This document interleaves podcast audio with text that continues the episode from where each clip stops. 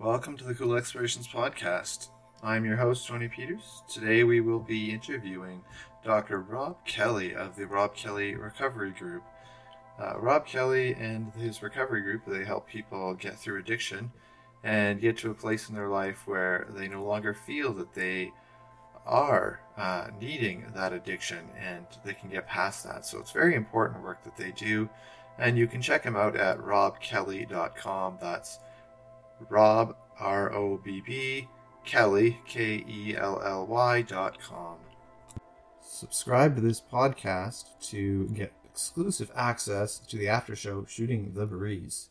So today we have Rob Kelly from the Rob Kelly Recovery Group.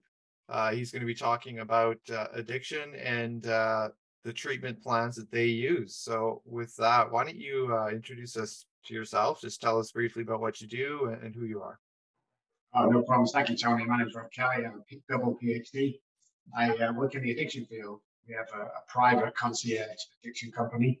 It's 98% telehealth. And uh, we've been doing this for over 20 years, I think. So, yeah, I really enjoy it. Have lots of people, worked around 7,000 people over that period. And uh, just love what we do because we do what we love. Awesome. Yeah. And the work you do is very important. It's something that, uh, society needs desperately right now. So um, thank you for doing that that, that work. Um, I would love to hear your testimony and how God's currently working in your life and how He brought you into uh, what the work that you do. Wow. Okay, I'm going to try and cram this in real quick because uh, it'll take about two hours usually. Um, well, I, I, took my first drink at the age of nine. I was I was a choir boy at the time. Unfortunately, I got molested by my choir master and uh, kind of turned me away from the church completely and God um, and religion as a whole. I'm still not religious. I'm, I'm spiritual, which I'll go into. But yeah, I mean, over a period of time, alcohol just took control of me.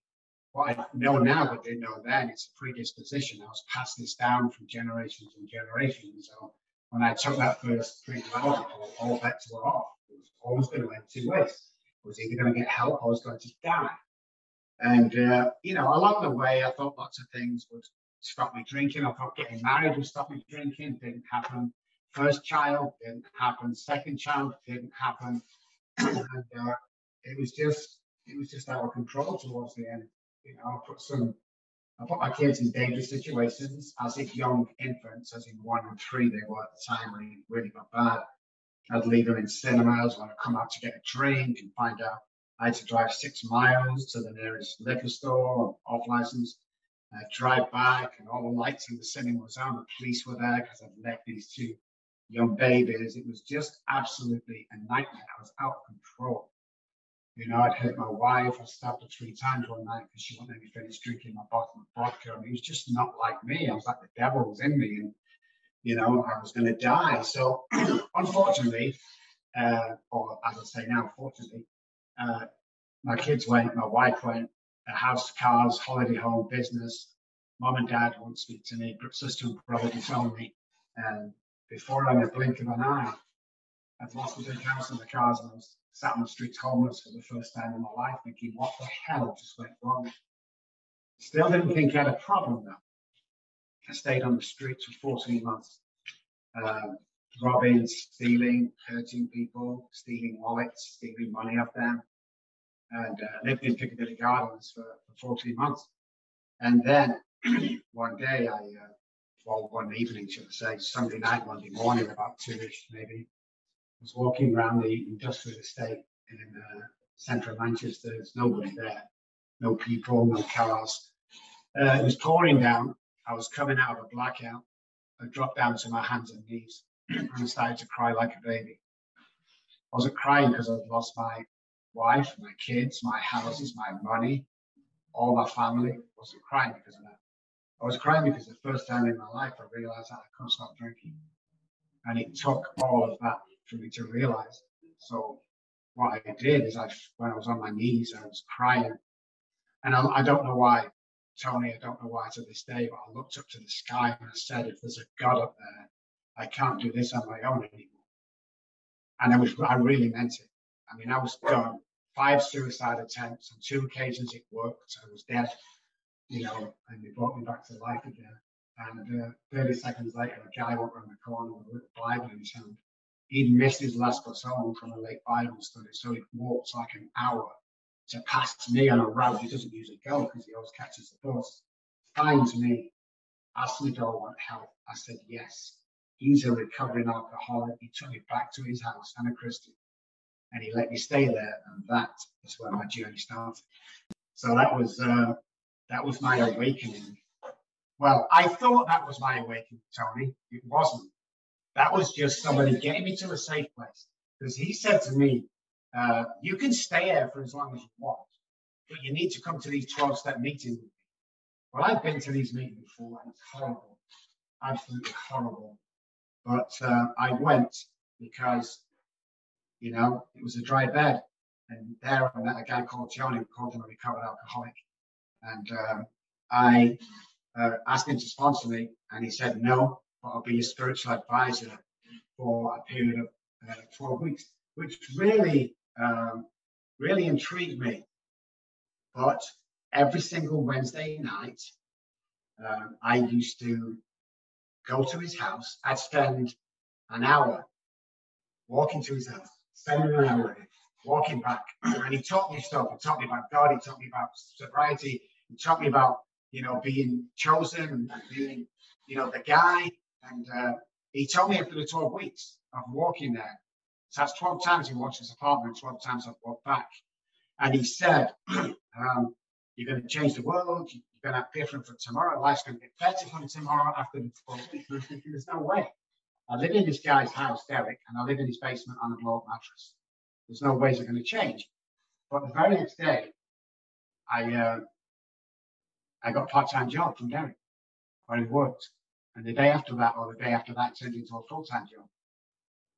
Later, during the second week, somebody gave me a mini, a little car to drive around in. So when I got my first pay packet, my life had changed. And uh, I went to the gas station, or petrol station, and I bought a little card and a little teddy bear. So all I could afford a little teddy bear. And I wrote on it, thank you, John, for introducing me to God. And God took the compulsion to drink away. And I walked back to his house, and when I got to his apartment, there was nobody there. It looked as if it was just dark. So I was knocking on the door like I'd done 12 times before, and the next door neighbor came out on the right side. He says, Can I help you? And I said, Can you tell me where John's relocated to? And she said, John has been in knowing that apartment for at least six months that I know, or three months. So I let wow. her close the door. I thought she's crazy. So I knocked on the left hand side, and the guy comes to the door. He said, Can you tell me where John's relocated to? He said, John. I said, Yeah, John, he's lived next door. He said, Let me tell you something. That apartment's been empty for at least a year. It's derelict. You can't go in it. I was stood there going, What? Is this a joke? I was expected to come out of a dream. I went back to that meeting I first met him. And I said to the chairman, Do you remember speaking to John over in the coffee machine? And he smiled. And I think, What are you smiling at? And someone else chuckled. So what's going on, guys? You know, you must know John. And he said, First of all, we don't know John. Never heard of him. And secondly, you were over in the coffee machine speaking to yourself. Never found that man. Wow. Found him, yeah. but what he taught me and created is part of what I do today with Rob Kelly Recovery Group is we come away from traditional therapy. We use neuroscience and spiritual connections to recover from anything alcohol, drugs, cake, food, uh, porn, um, trauma, anything. Just crazy how we do that.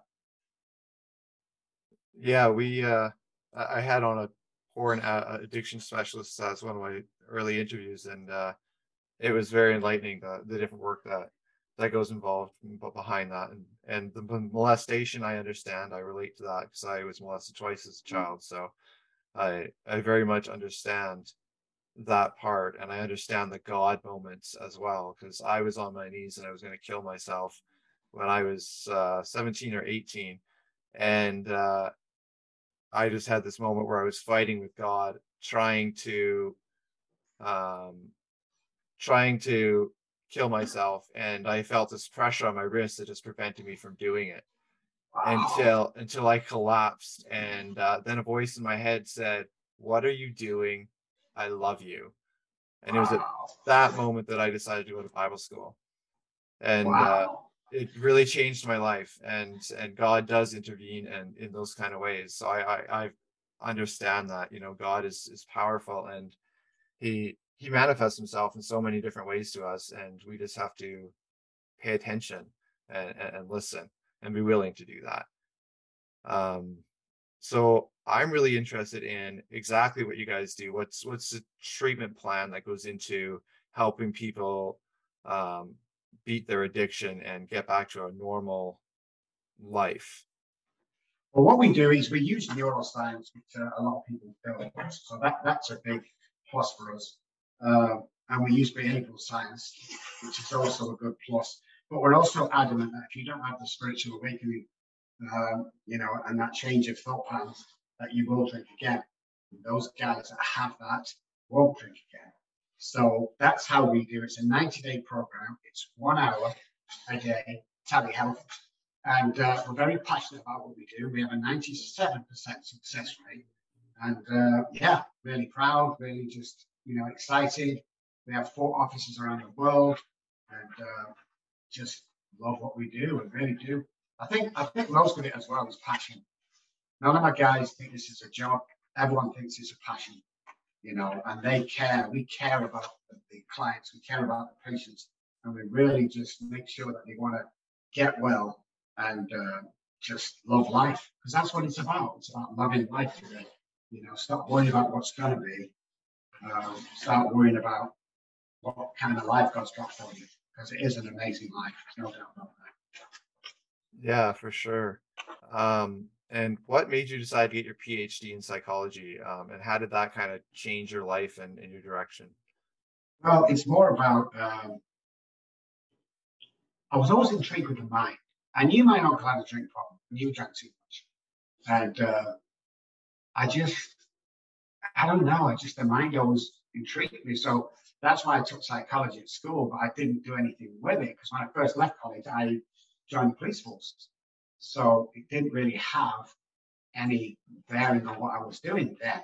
But eventually, I got back into it. You know, I got back into all the uh, all the psychology of everything. It's just phenomenal, absolutely phenomenal. I just love it. I was just intrigued with the mind. Yeah, we don't understand very much about the mind really like when you think about all the things the brain can do we don't understand those functions so it, it's a big subject and uh yes. area. Um changing gears a little bit uh what about your your time being homeless uh and that battle with addiction uh how did you eventually come to a point where you really just overcame that and you were able to to really get back on track? Was it just that that god moment or was there something more to it as well? No i think well i think it was the god moment and i think once you get uh, focused on recovery as a whole and really think it's possible that's the other big thing as well because i didn't think it's possible and i think that god revealed who i really am because we never know who we are we think we do, but we don't. We never we never see ourselves as other people see see us. So it was really important I believed in that. It's really important I believed in John and what he was doing. And uh, life took off, you know, like I really started getting into it and I just started to love life for the first time ever, you know. So yeah, it was uh, it was phenomenal. Uh, you also had a little bit of time as a musician. Um, can you tell us a little bit about that? Yeah, I, have I've always I was on stage at nine. I'm playing bass guitar since the age of I don't know four, maybe five. So my auntie and uncle were always going out as a duo playing clubs and pubs. So when I was about nine, they said to me, "Hey, come and join the band," and that's what I did, and that's when I took my first drink. But I always wanted to be a professional musician, and I was always more talented enough because I'd spend all day with the guitar strapped around uh, my neck. I took to music like other people take to decorating or mechanics. I can't fix a car, I can't decorate, but I can pick any musical instrument up and play. Bagpipes, doesn't matter what it is, I'll get a tune out of it. So uh, I got a job, first of all, at a place called Strawberry Studios, which 10cc own and run. Uh, they had a few hits over here. They were huge in the UK. Uh, and I started doing session work, which is going in and doing the bass track for recordings or TV commercials, or especially radio commercials. Before we had all the computers, you actually go in and play these tracks separately. And that's what I did. And what I found out, Tony, is that I was getting paid treble the amount I was getting paid for a gig. So I didn't have to leave the house. I didn't have to load all the stuff. I didn't have to drive there, play for three hours, drive all the way home, get into bed by 2 a.m. I was getting two or three, four five, sometimes 10 times as much as that for doing an hour's work in a studio. A Nice warm studio, nice cup of tea. You know, it's phenomenal. So while I was doing that, I uh, I saw after about a year, I saw uh, an ad for bass player Abbey Road, the famous Abbey Road, and I applied for it, and eventually I got the job um, and played with Elton John, David Bowie, Queen, all them guys, and the money I earned from there, I got myself through, through college. So it's a great time of my life. Yeah, that uh, is exciting. It's also a lot of pressure. I know that it, it puts on you. So if you're having problems with drinking, that probably the pressure probably didn't help, did it? Oh, it was worse. That's where my alcohol and drug abuse took off to the highest degree. Yeah. It was right there. It was just, uh, yeah, that wasn't a good, uh, that wasn't a good thing for my, uh, my alcoholism for sure, you know, but, uh, yeah, it had to come to fruition sooner or later. So it might as well have been. I think I'm the only musician in history that got fired for being drunk every day. I think that's a prerequisite usually. yeah, I I think that's the story sadly with a lot of uh, artists that that are out there. Um, sadly, that that's kind of the culture that goes with it. Yeah. Um, it's kind of like smoking with with chefs. A lot of them smoke because there's so much pressure and a little yeah. bit of nicotine helps them, exactly. uh, or they they think it helps them. Um, how have you seen God at work throughout this whole process in your life and bringing you to where you are now? Oh my goodness, where do I start with that one? 95% of what I do, what I teach, how I get people to understand God, which came from John, you know, direct um, link. I think I think John was an angel. Uh, and what I do is miraculous. They tell me, uh, but I know it's not really me. I know I've been chosen as a vessel uh, I'm very successful at what I do because it's God's program, not my program. I have to remember that. So every time I see myself on TV or you know commercials or wherever, speaking at large venues, I can remember this is God, not me. I never, and here's here's something that freaks people out. You, you'll get it, Tommy. I never prepare what I'm going to say for a speech.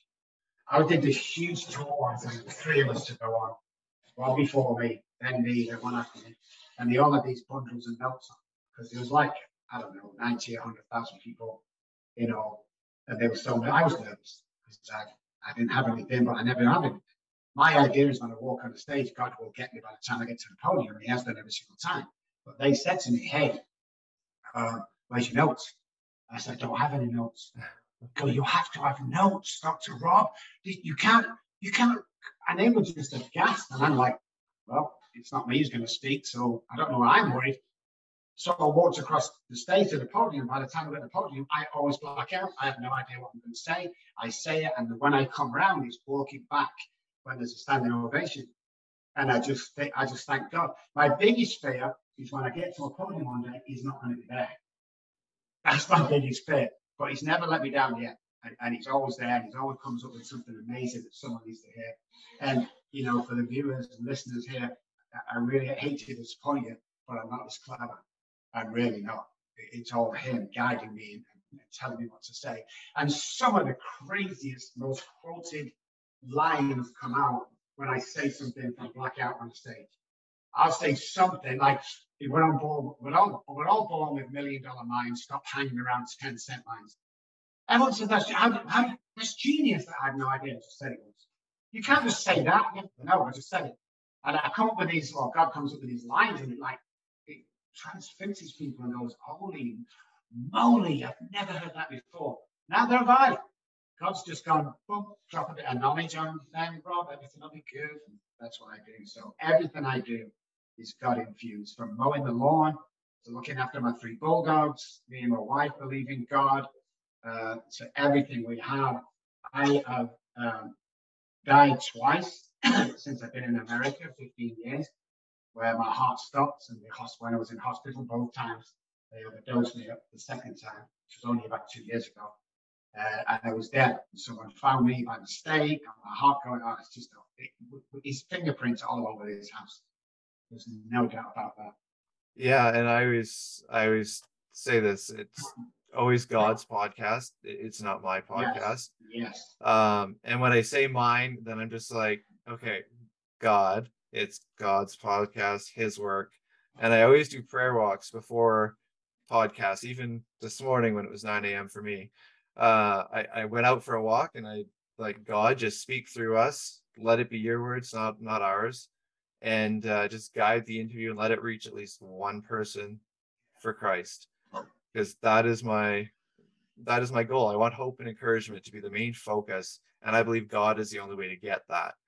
Uh, so I very much understand exactly where you're coming from. And when I do devotions, I have a few points that I take from from a book, and then the rest I'm just like God just speak, and I just speak off the top of my off the top of my head, and I believe it's God directing exactly what I'm saying in those in those devotions, and I get feedback on the devotions that people are like, oh, this one really really really really hit me. I love this one, or or I'm glad you're you're, you're taking a little bit from this guy's book and you're expanding on it, mm-hmm. uh, because it, it's just phenomenal the way God works.